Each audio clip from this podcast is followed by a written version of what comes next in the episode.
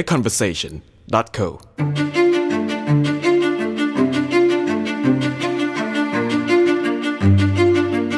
พบกับ เอิร์ธนิโรธ รื่นเจริญ สุดยอดแฟนพันธ์แท้รางวัลออสการ์ เมื่อไม่นานมานี้มันมีกระแสการพูดถึงอีกครั้งหนึ่งของ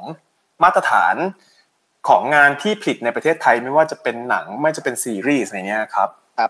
คุณเอิร์ธมีความรู้สึกยังไงครับ กับการที่เรื่องนี้มันถูกพูดถึงอยู่เรื่อยๆซ้ำแล้วซ้ำเล่า จริง ๆ ก็ก็ได้ติดตามนะครับ ได้ติดตามประเด็นนี้นะครับ ใน Twitter หรือว่าในโลกโซเชียลอะไรเงี้ยก็มีคนพูดถึงกันกันเยอะพอสมควรนะครับ จริง ๆ ตอนแรกก็ก็คิดว่าไม่น่าจะเป็นประเด็นอะไรแต่ว่า เออพอเราเข้าไปเช็คในในโลกโซเชียลก็โอ้โห ก็มีคนวิพากษ์วิจารณ์นะครับ แสดงความคิดเห็นกันมากมาย คราวนี้เนี่ยจริงๆแล้วเรื่องเนี้ยก็ไม่ใช่อย่างที่คุณบอกเนาะก็มันไม่ใช่สิ่งที่เกิดขึ้นครั้งแรกแล้วมันเกิดขึ้น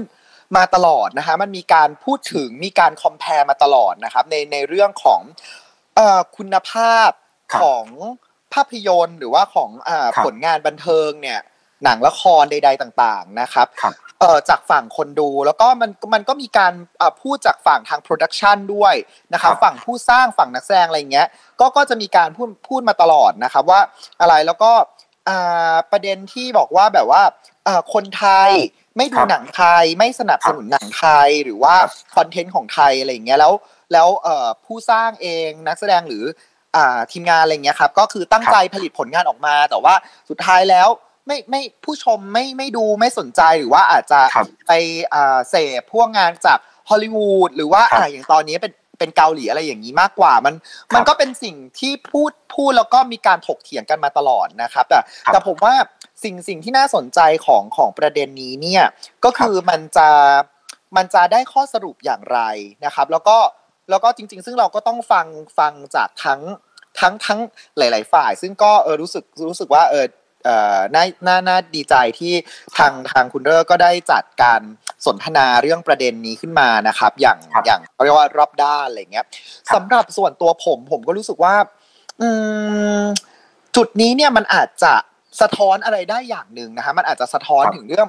เออความคิดของคนไทยที่ครับที่มีต่อหนังไทย หรืออะไรครับซึ่งจริง ๆ แล้วมันเป็นสิ่งที่เกิดขึ้นมาตลอดนะครับจริง ๆ แล้วตั้งแต่ในยุคเอ่อยุค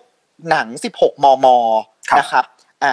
สมัยนู้นเลยก็ได้ที่ที่เป็นอืมหนังที่ถ่าย 16 มม แล้วก็จะเป็นแบบว่าเป็นเป็นเสียงภาคอะไรอย่างเงี้ย ซึ่งซึ่งก็จะเป็นยุคที่เป็นยุคที่วงการหนังไทยตอนนั้นก็มีการผลิตงานออกมาแบบเยอะแยะมากมายนะครับ มีครับมียุคนั้นก็จะยังเป็นโรงหนังที่เป็นลักษณะเป็น stand alone นะหรือโรงที่ตั้งอยู่ตามตลาดตามหัวเมืองต่างๆ อะไรอย่างเงี้ยแล้วก็จะเป็นโรงครัที่บแบบว่า ฉายเฉพาะหนังไทยเรื่องนั้นๆ โดยเฉพาะอะไรอย่างเงี้ยนะครับ ซึ่งซึ่ครังบในสมัยจริงๆในสมัยนั้นมันก็จะมีการพูดถึงคุณภาพของหนังไทยครับจากฝั่งคนดูอะนะอยู่แล้วหรือว่าครับหรือว่าก็จะมีการเขาเรียกอะไรมีการ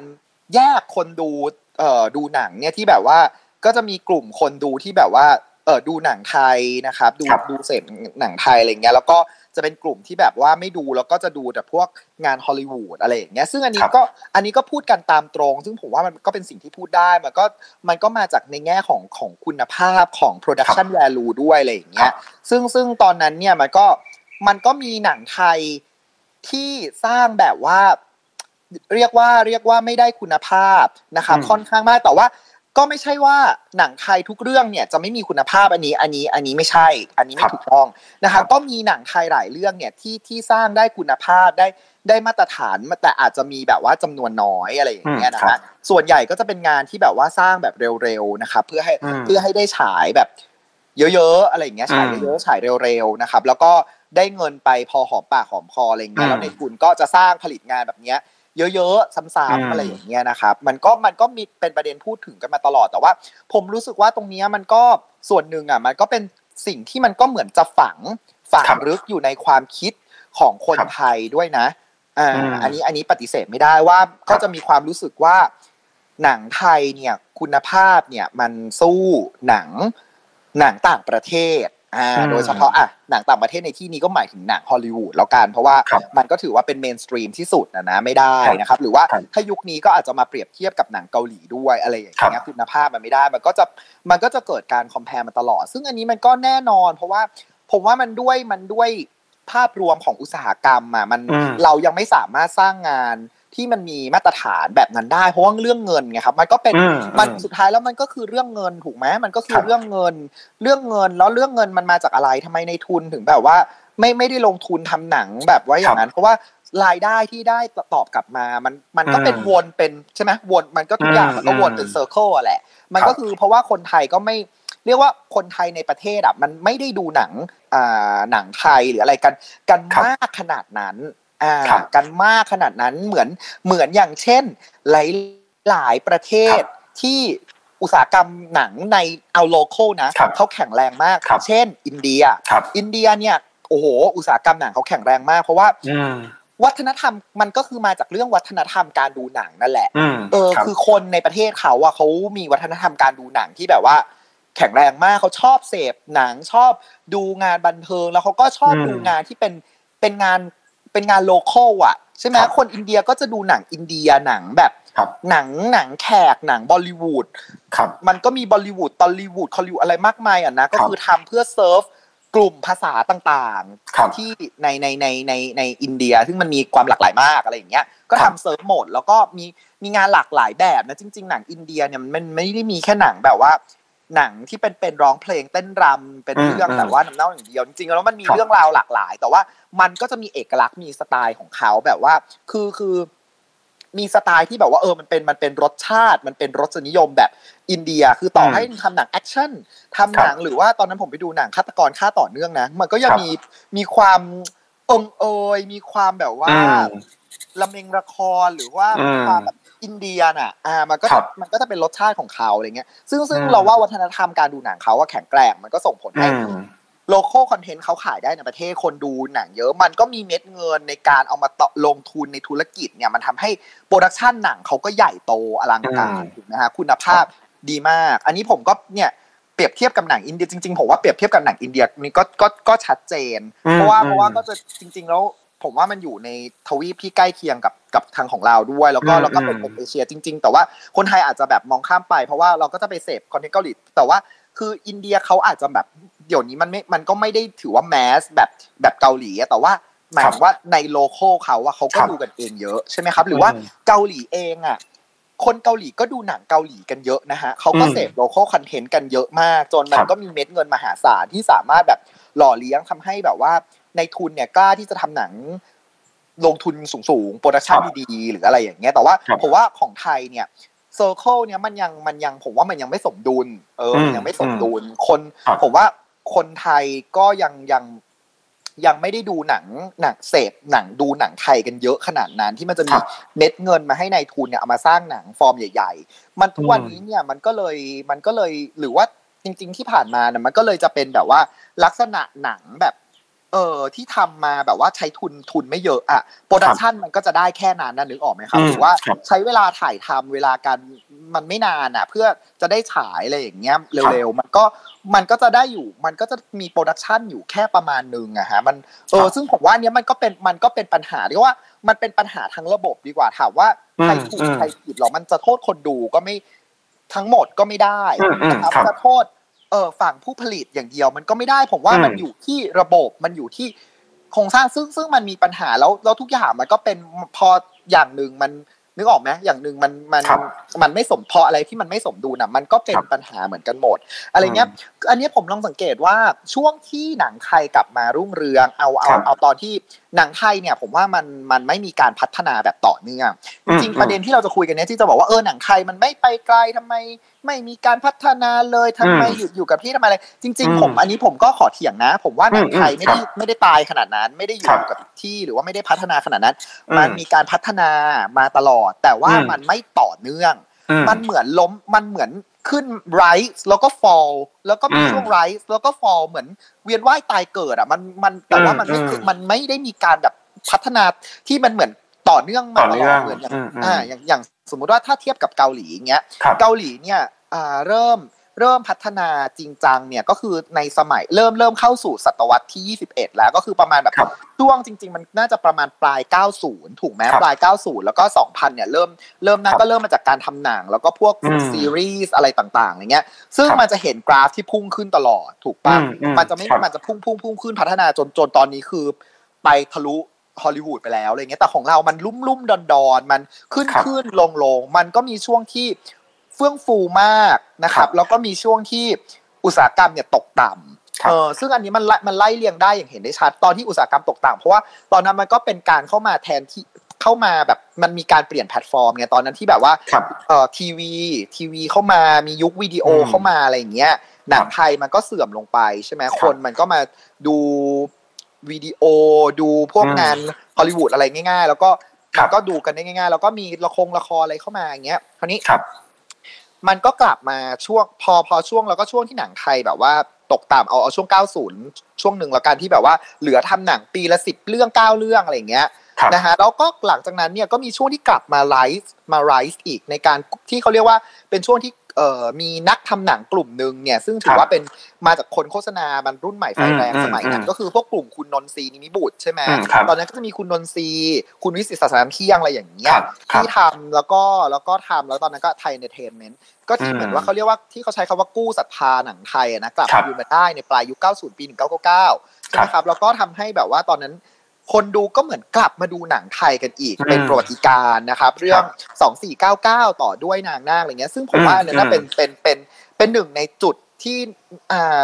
าเรียกว่าเป็นจุดไรส์ขึ้นมาอีกครั้งหนึ่งในประวัติศาสตร์หนังไทยอะนะครับนะฮะครับแล้วก็คือมันก็นั่นแหละ มันก็มาด้วยรูปแบบที่แบบว่าproduction ที่ที่ดีถูกไหมครับอืมมีมาตรฐานการถ่ายทำที่ที่แบบมี production value ที่ดีอะอืมอืมนะฮะคุณภาพครับคุณภาพแล้วก็นำเสนอ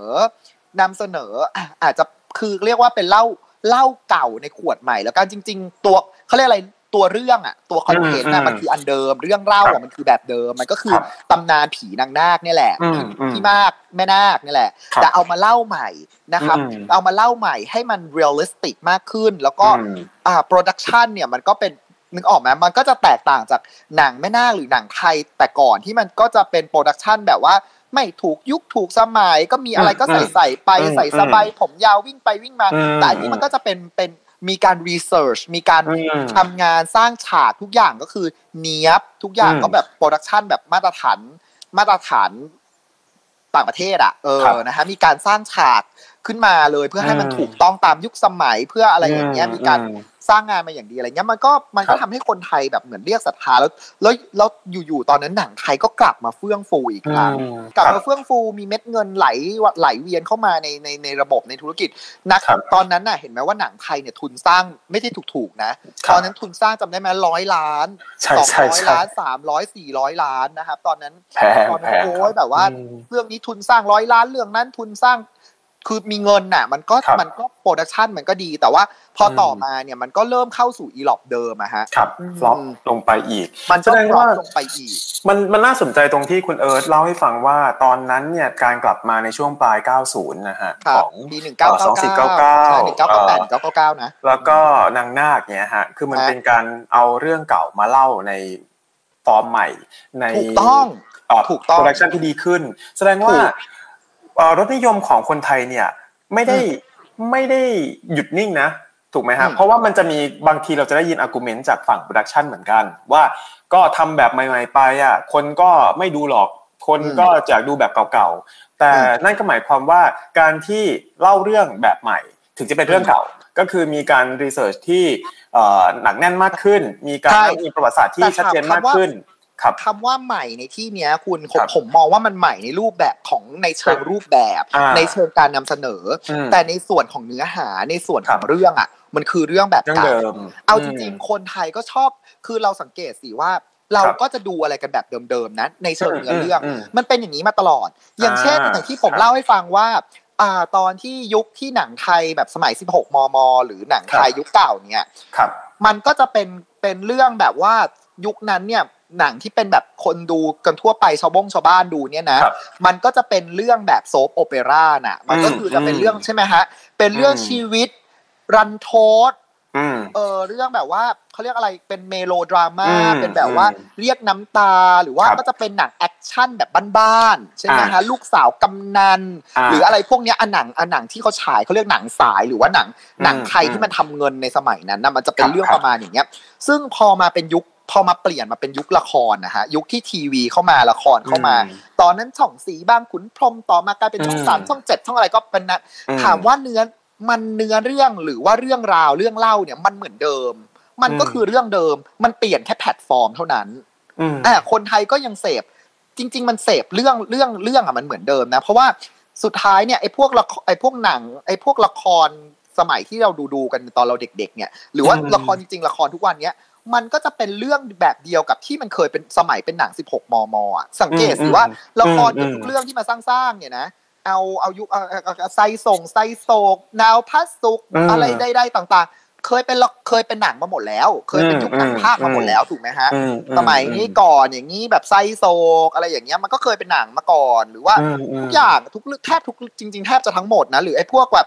แนว action แนวผจญภัยครับบู๊บู๊อะไรอย่างเงี้ยอืมมันก็เป็น เป็นหนังเป็นเป็นหนังเป็น narrative เดิม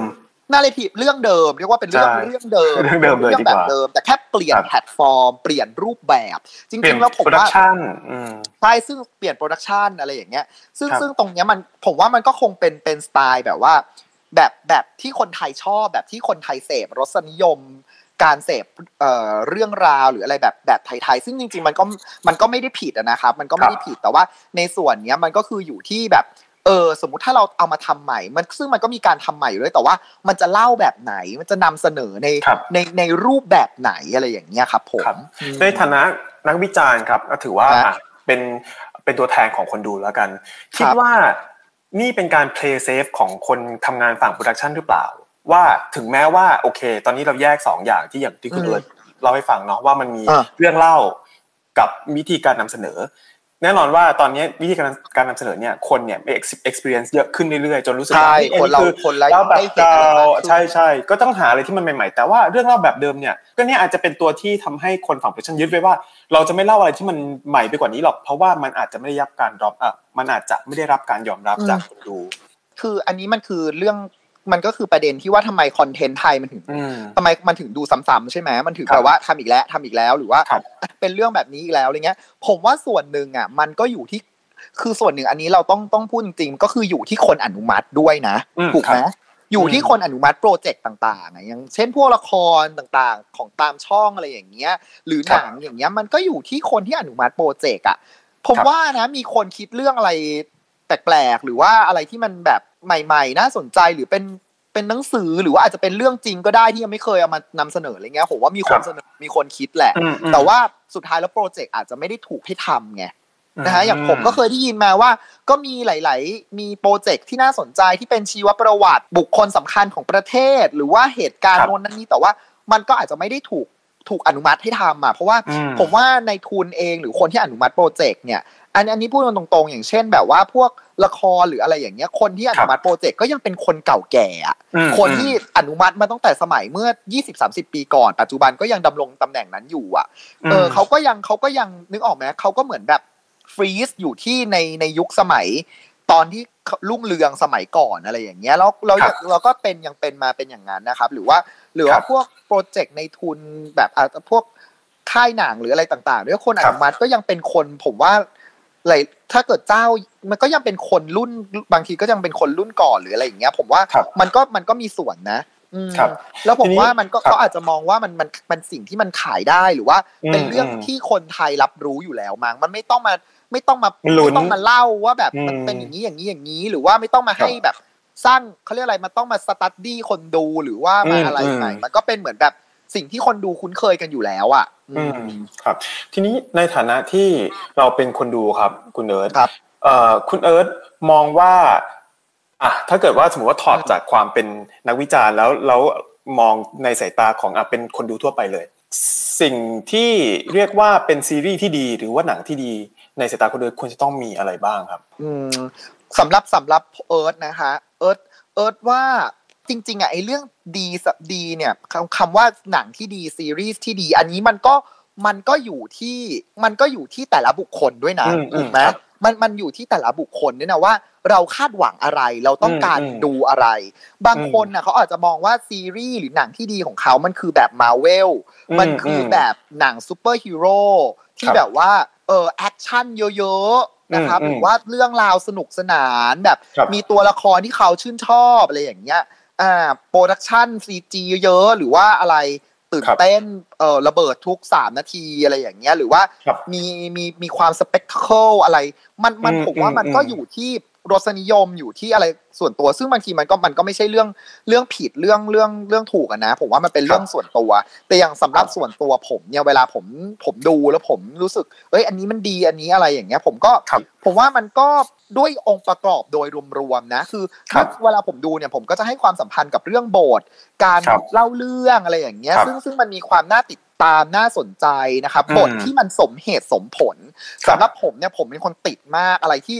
ดูแล้วมันไม่ make sense เนี่ยอืมคำว่าไม่ make sense นี่ไม่ไม่ใช่หมายถึงว่าแบบว่าคนบินได้ อันนี้ไม่ make sense นะถ้ามันอืม make sense ในเรื่องในในในในอืมโลกอืมในเรื่องของมัน มันครับมันสมเหตุสมผลในเรื่องในโลกของมันอะไรอย่างเงี้ยอย่างเช่นว่าไม่ใช่เราดูหนังแฟนตาซีเราดูหนังซูเปอร์ฮีโร่แล้วบอกอันนี้ไม่ make sense เพราะว่าคนมีพลังได้คนอันนี้ไม่ใช่ครัมับน make sense ในโลกของมันโลกอืม world ที่มันเซตมาน่ะมัน make sense อืมหรือว่า หมายถึงว่า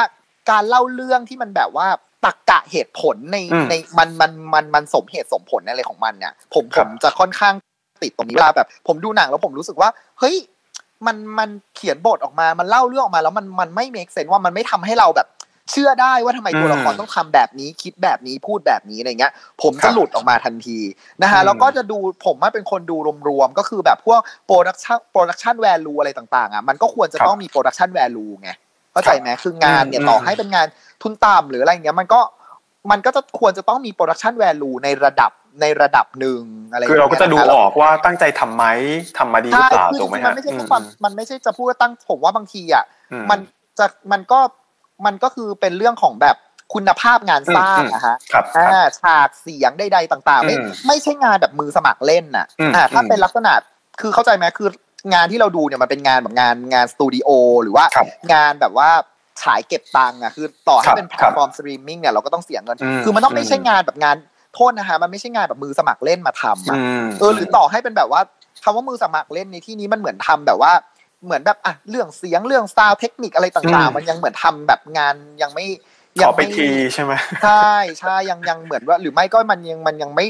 มันยังเป็นงานที่มันไม่สมบูรณ์มันในเชิง production value อะมันยังไม่มีครัตรงนี้ครับอะไรอย่างเงี้ยครับครับ อันนี้พูดถึงในในงานที่มันเป็นงานแบบงาน mass mass งานพาณิชย์อะนะครับเออแล้วก็การแสดงผมก็ผมก็จะดูว่าการแสดงมันเหมาะสมไหมมันอืมมันมันดีเข้ากับเรื่องเข้ากับเรื่องไหมมันมีความแบบว่าอืมเอ่อเรื่อง คือกำกับมาแบบนี้เรื่องเป็นแบบนี้อาการแสดงมันก็จะต้องไปในทิศทางเดียวกันอะไรอย่างเงี้ย casting ที่เหมาะสมอะไรประมาณนี้ครับ ผมครับเป็นคนดูดูรวมๆแต่แต่ส่วนอืมแนวทางเนี่ย ผมมาเป็นคนดูทุกหนังทุกแนวอืมผมดูหนังทุกแนวหนังทุกชาติด้วย ผมดูหมดอืมอ่าแนวอะไรผมคือผม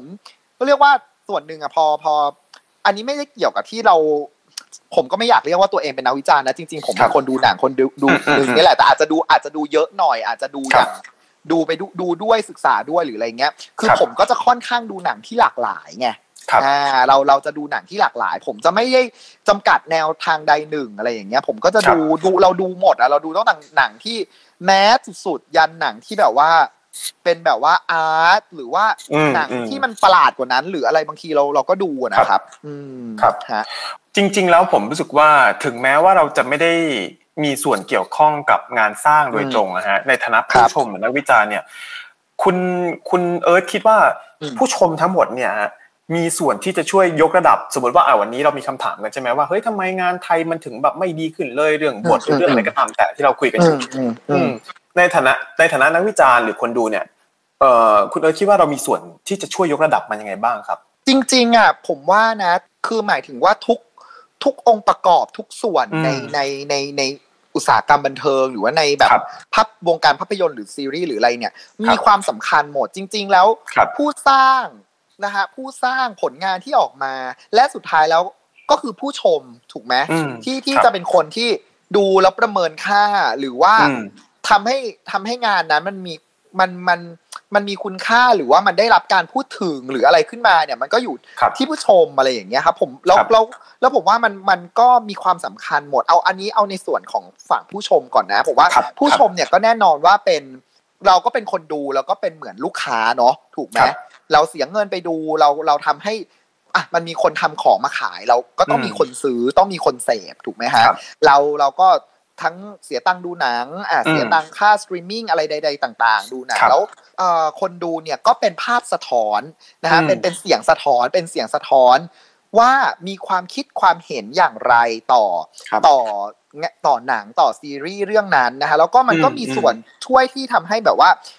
เขาเรียกอะไรมีส่วนกระตุ้นให้แบบว่า คนสนใจในในงานนั้นมากขึ้นอะไรอย่างเงี้ยสมมติว่าถ้ามันเป็นงานดีมันก็จะใช่ไหมมันก็มาอยู่มันก็อยู่ที่คนดูแล้วอะอย่างอย่างซีรีส์หลาย ๆ เรื่องเนี่ย ผมว่า ผมว่าคนดูดูแล้วก็ชอบไงอย่างเช่นเรื่องอย่างเช่นเรื่องแนนโนอย่างเงี้ยแนนโนเนี่ยก็ถือว่าเป็นซีรีส์ไทยที่ประสบความสำเร็จมาก ๆ นะครับ เพราะว่าพอฉายแล้วเนี่ยก็ได้กระแสปากต่อปากจากคนดูถูกป่ะคนก็ดูก็ ชื่นชมการเอามาลงทวิตมาทำเป็นมีมอะไรอย่างเงี้ยก็เป็นส่วนในการขับเคลื่อนในการทำให้ทำให้ซีรีส์นั้น หรืออะไรนั้นมันออกสู่สายตาคนมากขึ้นเรื่อยๆ จากการพูดจากอะไรที่ชื่นชมอะไรเงี้ยแล้วผมว่าก็เป็นเป็นสิ่งหนึ่งเป็นเป็นภาพสะท้อนนะที่ทำให้ทำให้คนสร้างเนี่ยเขาเห็นว่ามันต้องเขาเรียกว่าต้องทำแบบไหนต้องทำต้องทำอะไรอย่างเงี้ยครับ ถึงจะถึงถึงถึงจะขายได้หรือว่าถึงจะ เข้าตาคนดูหรือว่าถึงจะได้รับคำชื่นชมหรือว่ามันก็เป็นสิ่งหลาย ๆ อย่าง หรือว่าตอนนี้แนวเขาเรียกอะไรความคิดของคนใช่ไหมฮะทัศนคติมันมาทางไหนอะไรอย่างเงี้ยคนมีความคิดอย่างไรมันต้องมันต้องสร้างงานอย่างไง เพื่อมันจะเสิร์ฟคนดูเพื่อให้มันแบบตามตามกระแสคนดูอะไรเงี้ยแล้วผมว่าส่วนหนึ่งเนี่ยอ่าถ้าเกิดสมมติเอาเอาเอาเอาแบบระดับโลกเลยนะ เอาแบบแบบระดับสากลเนี่ย แน่นอนว่า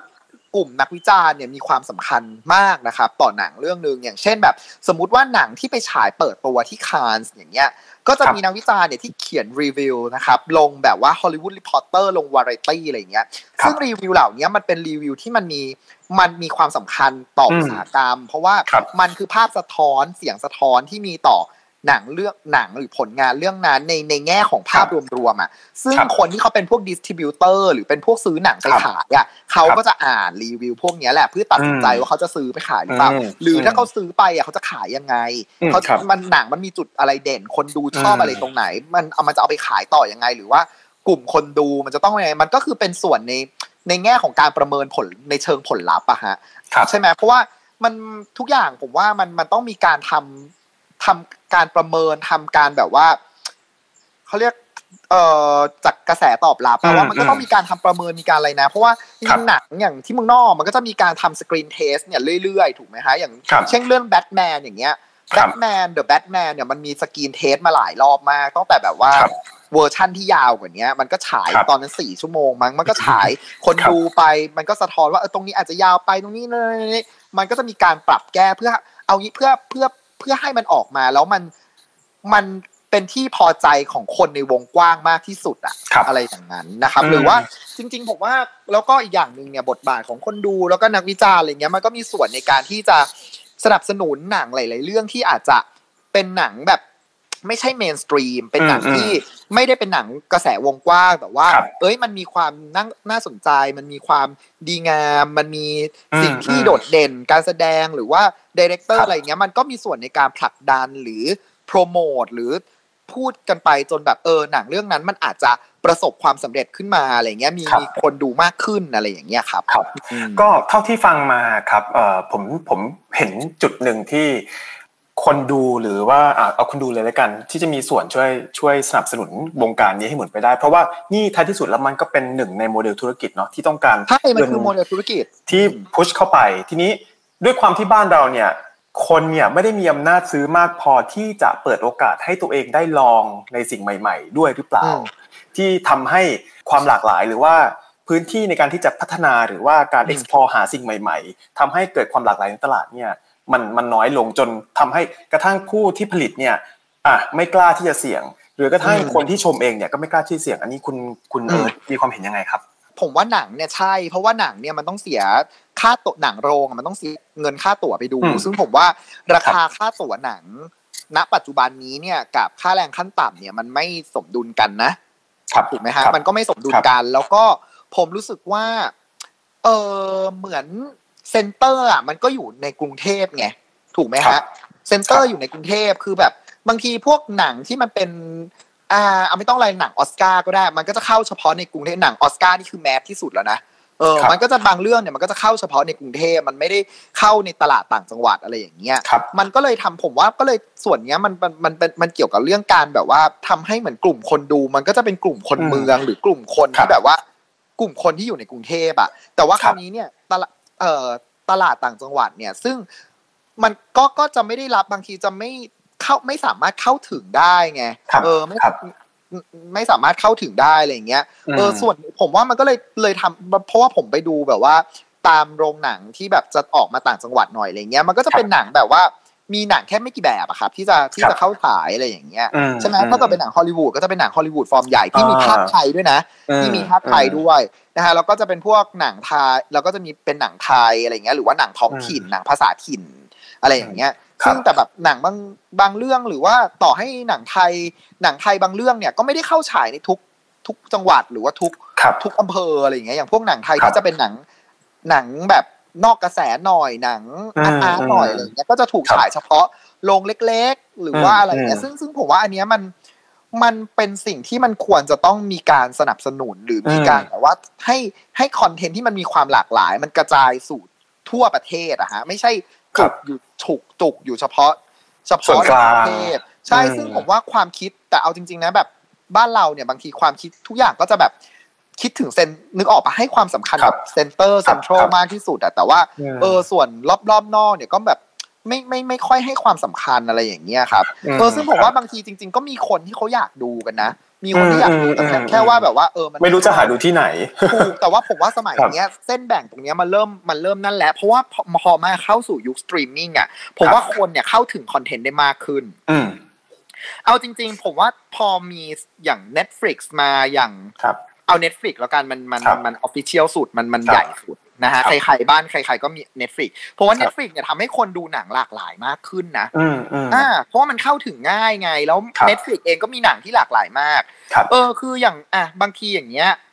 คนก็ดูสารเห็นไหมว่าบางเรื่องเนี่ยสารคดีบางเรื่องเนี่ย ติดอันดับแบบ top 10 นะอืมหมายถึอืงมว่า top 10 ของแบบว่าสารค เออเขาเรียกอะไรคอนเทนต์ยอดนิยมประประจำจำปฏิวันภาณหรืออะไรอย่างเงี้ยใช่ครับหรือหนังบางเรื่องเนี่ยที่เราไม่คิดว่าเออ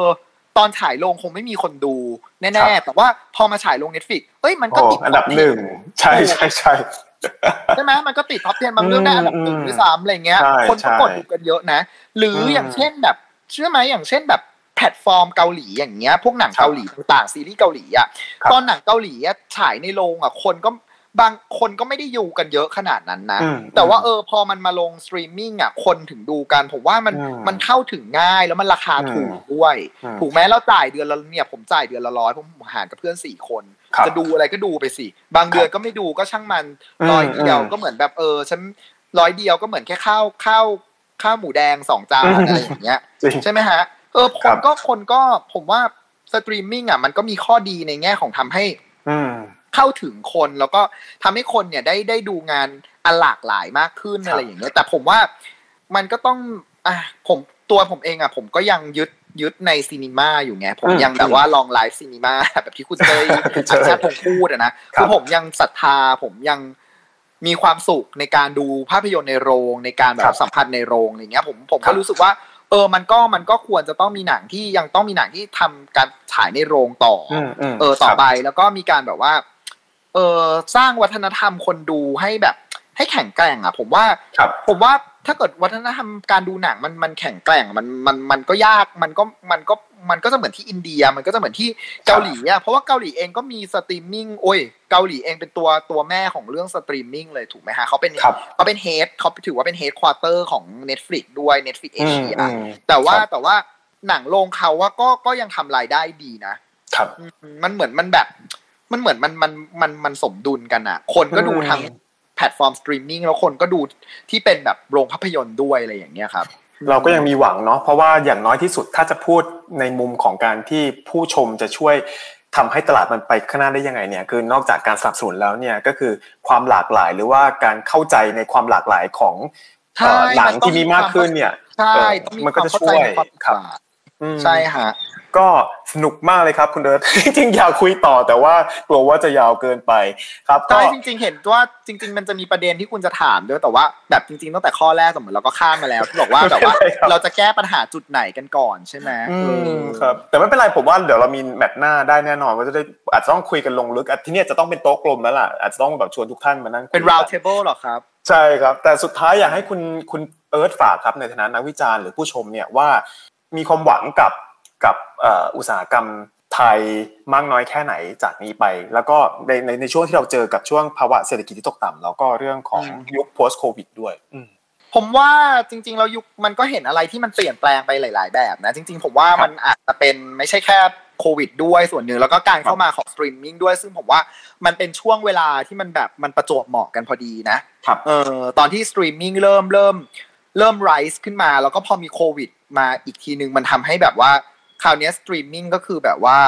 ยิ่งรุ่งเรืองเลยนะครับ การที่แบบว่าคนเข้าไปดูหนังในโรงหรือไปทำกิจกรรมกับคนเยอะๆที่นอกบ้านไม่ได้อะไรอย่างเงี้ย ผมก็มองว่าหลังจากนี้เนี่ยอันนี้อันนี้มันก็อาจจะเกิดขึ้นหรืออาจจะไม่เกิดขึ้นนะ อันนี้เป็นความเห็นส่วนตัวเป็นการประเมินจากการคาดคะเนใด ๆอะไรอย่างเงี้ยครับผมก็มองว่าบ้านเราเนี่ยมันก็จะมีแพลตฟอร์มสตรีมมิ่งอะมันก็จะ จะรุ่งเรืองขึ้นแหละหมายถึงว่าผู้สร้างงานนักสร้างหนังนักสร้างซีรีส์ละครต่างๆ เนี่ยก็จะมามาพัฒนาโปรเจกต์กับพวกสตรีมมิ่งอะไรอย่างเงี้ยกันเยอะนะครับเพราะตอนนี้เขาก็จริงๆสตรีมมิ่งเนี่ยเขาก็ต้องการคอนเทนต์ไทยนะ เพราะจริง ๆ มันก็จะมีคอนเทนต์ไทยๆที่จะเล่าเรื่องในความเป็นไทยเนี่ยเออหมายถึงว่าไม่ใช่ความเป็นไทยในแง่นั้น แต่หมายถึงว่าเล่าเรื่องในไทยหรือว่า เหตุอะไรที่มันเป็นคอนเทนต์ไทยอะมันก็ต้องคนไทยทำถูกไหมมันจะให้คนอื่นมาทำจะเหมือนเราก็ไม่ได้อะไรอย่างเงี้ยเออเขาก็ต้องเขาก็ต้องการเขาก็ต้องการคอนเทนต์ไทยนะแต่ว่ามันก็ตอนนี้ก็คือก็ develop โปรเจกต์อะไรกันใด ๆกันไป แต่แต่จริง ๆ ตอนนี้ก็จะมีหลายๆโปรเจกต์นะครับที่ที่เริ่มแบบผุดขึ้นมาเรื่อยๆอะไรอย่างเงี้ยจริงๆอย่าง ถ้าเอาเป็นโปรเจกต์ใหญ่เนี่ยซึ่งซึ่งยังไม่ได้ฉายก็คือของคุณนุชชี่เนาะที่เขาทำให้ HBO เอเชียอ่า Forbidden อะไรอย่างเงี้ย ก็เดี๋ยวเดี๋ยวรอดูว่าจะเป็นยังไง อันนี้ก็ถือว่าเป็นเป็นเป็นโปรเจกต์ใหญ่ไม่แพ้ ไม่แพ้ที่ที่อ่าที่ Netflix ทำออกมาสองเรื่องใช่ไหมครับที่เป็นซีรีส์อันนี้เดี๋ยวก็ต้องต้องดูว่าเออจะจะประสบความสำเร็จขนาดไหนอะไรเงี้ย ผมว่าตอนเนี้ยเออนักสร้างหนัง นักสร้างคอนเทนต์ที่เป็นใหม่ ๆ หมายถึงว่าคนใหม่ ๆ อย่างเงี้ยอ่าเขาก็จะมาลงเขาก็จะมาลงพวกลักษณะเป็นสตรีมมิ่งกับพวกแพลตฟอร์มสตรีมมิ่งกันเยอะขึ้น เพราะว่าแพลตฟอร์มเดิมอย่างละคร ละครทีวีช่องต่างๆ อะผมว่าตอนนี้มันก็เริ่มให้เห็นถึงความซบเซาแล้ว เพราะว่าเหมือนเรตติ้งมันก็จะน้อยลงถูกไหมครับ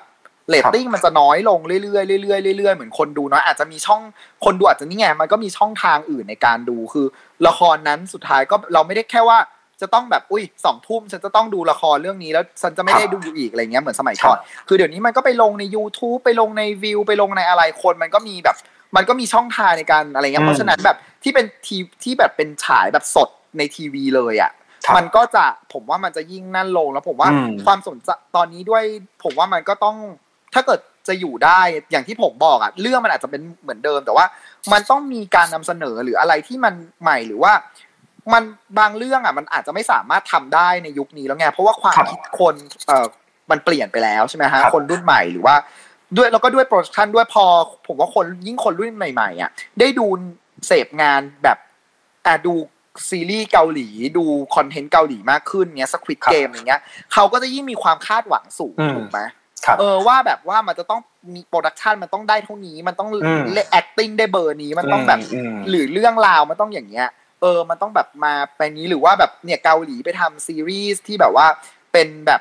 ไปอวกาศแล้วอะใช่ไหมฮะไปพัดจงดวงจงดวงจันทร์อะไรเงี้ย คนก็จะยิ่งคาดหวังว่าเออมันต้องมันต้องก้าวหน้าไปไปถึงนั้นแล้วอะไรเงี้ยแต่แต่พอคอนเทนต์บ้านเรามันยังเป็นแบบว่าอะก็ยังเป็นเป็นเป็นละครแบบเดิมๆอยู่เงี้ย ผมว่ามันอาจต่อมามันอาจจะมันอาจจะไม่ได้ยากแล้วมันอาจจะยากแล้ว ทุกวันนี้อาจจะยังพอมีคนดูอยู่ เพราะก็ยังมีคนเจนเจนเอ็กเจนเก่าๆอยู่อะไรเงี้ยแต่ผมว่าพอพอเริ่มเดี๋ยวเวลามันไปข้างหน้า คนดูเหล่านั้นก็จะ ก็จะใช่ไหมฮะก็จะน้อยลงน้อยลงอะไรเงี้ยก็ต้องมีการต้องมีการเปลี่ยนแปลงครับ แล้วผมก็สังเกตว่าตอนนี้มันก็จะมีซีรีส์ที่ดัง ๆ อย่างที่อย่างที่บอกไปว่าแนนโนที่เนื้อหามันก็จะเป็นเกี่ยวกับยูสอะเป็นเกี่ยวกับเยาวชน เป็นเกี่ยวกับใช่ไหมตัวที่เป็นเกี่ยวกับเยาวชน ความคิดของคนรุ่นใหม่นะฮะแล้วก็มีเรื่องราวที่มันสะท้อนสังคมที่เกิดขึ้นอย่างเข้มข้นชัดเจนอะไรเงี้ยผมว่าอันเนี้ยคือแนวทางที่น่าสนใจอืมในในในยุค ในยุคหลังจากนี้หรือว่าอย่างล่าสุดที่นุชชี่ทำนุชชี่ทำซีรีส์วายนะ เรื่อง not me ใช่ไหมฮะให้ช่องที่ GMM ดังมาก อืมครับ ก็ดังมากเพราะก็ดังมันอาจผมถามว่าดังมากไหมก็ดังมากแต่ว่าถ้าเทียบกับอ่าซีรีส์วายในตลาดเนี่ยอืมอาจจะถือว่าเป็นซีรีส์วายที่แปลกใหม่และดูยากกว่าอืมเรื่องอืมอื่นอะสมมติครับเทียบกับ Bad Buddy ซึ่ง Bad Buddy ฉายไปก่อนจบไปก่อนแป๊บหนึ่ง Bad Buddy ก็ดังมากๆที่นนนท์เล่นเนาะแต่ว่า Bad Buddy เนี่ยก็จะยังมีความเป็นแบบ ก็เป็นซีรีส์วายแบบขายความคู่ทิจิ้ปินคอลครับอ่าอืมขายความทิพิคอลใช่ใช่ขายความแบบว่าอืมอ่าฉากฉากอ่าเขาเรียกอะไรฉากเซอร์วิส Romance เอเอออะไรอเงี้ยอ่าครับโรแมนส์อะไรเงี้ย แต่ครับแต่พอนุชที่ทำ not me เนี่ย มันมากกว่านั้นไงเพราะว่าครับฉากโรแมนส์ฉากอะไรนี้แทบจะไม่มีแต่ว่ามันไปเน้นเรื่อง มันไปเน้นเรื่อง แอคชั่นของตัวละครหรือว่าอืมแนวคิดอืมทั้งเรื่องการเมืองความครับเห็นความคิดอืมของเด็กรุ่นใหม่การแสดงพลังอืมจริง ๆ มันมันก็เป็นสิ่งที่นุชที่เคยทำมาแล้วในในในหนังของเขาเรื่องของอืมอากาศอืมเนี่ยมันเป็นเรื่องครับพลังของใช่ยูใช่ธอะอะไรอย่างนั้นอืมผมว่ามันมีความประมาณนั้น แล้วแล้วผมว่ามันก็มีความดูยากกว่า มันก็จะมีความซับซ้อนและดูยากกว่าอืมซีรีส์วายแบบทิพิคอลทั่ว ๆ ไปอะไรเงี้ยเรื่องอืมราวการเล่าเรื่องการตัดต่อของเขาอะไรเงี้ยอืมแต่ว่ามันก็ดังมันก็ดังมากๆแหละ เพราะว่าครับมันก็มีมันเวลาแล้วสังเกตมันจะดังมากเลยเวลาตอนที่มันมีประเด็นสังคม ที่อืมตัวละครพูดมา แล้วมันตรงกับประเด็นสังคมที่เกิดขึ้นในปัจจุบันทันทีอืมไม่ว่าจะเป็นเรื่องทางม้าลายโดนรถชนตายครับหรือว่าเรื่อง rule of law เรื่องกฎหมายอืมเรื่องรัฐธรรมนูญอะไรใช่ไหมครับอืมเรื่องครับ อะไรการใช้ความรุนแรงเพื่อตัดสินความผิดสารเตี้ยอะไรอย่างเงี้ยอืมเออมันก็มันก็เป็นสิ่งที่แบบ เออ เนี่ยมันก็ทำให้เห็นว่านี่คือความสนใจของของคนเด็กคนดูยุคนี้นะที่มันจะเปลี่ยนไปมันจะครับสนมันจะสนใจงานที่แบบโอเคนอกจากความบันเทิงแล้วเนี่ย มันต้องครับมีความแคชชี่กับกับสังคมอะไรอย่างกับบางอค่าย่างนิยมด้วย value ในปัจจุบันด้วยใช่ใช่อืมใช่ใช่ใช่ฟังคุณเอิร์ธแล้วรู้สึกว่าเออจริง ๆ แล้ว ถึงแม้ว่าในภาพรวมของอุตสาหกรรมมันมันจะไม่ง่ายขึ้นหรอกเออ มันจะยากขึ้นแน่ๆกับการที่จะต้องปรับตัวในลักษณะของการทำโปรดักชันแบบเก่ามาสู่การทำโปรดักชันแบบใหม่ และก็วิธีการเล่าเรื่องแบบใหม่ ประเด็นสังคมใหม่ ๆ แต่ว่าผมว่ามันจะไปในทิศทางที่เป็นประโยชน์ต่อผู้ชมโดยรวมและสังคมมากขึ้นเนาะใช่ใช่ใช่ใช่ฮะอันนี้อันนี้อันนี้เห็นด้วยเลยครับครับก็วันนี้สนุกมากเลยครับคุณเอิร์ธเดี๋ยววันหลังผมขออนุญาตชวนมาอีกได้ไหมครับ ยินดีนี่เวลาผ่านไปเร็วมากเลย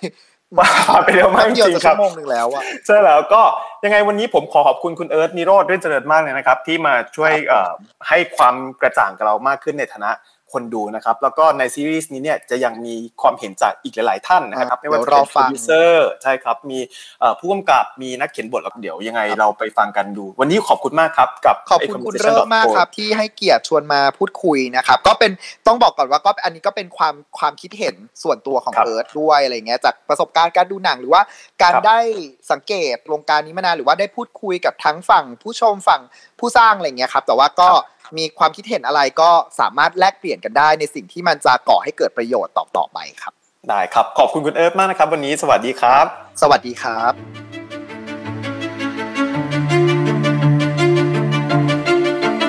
a conversation.co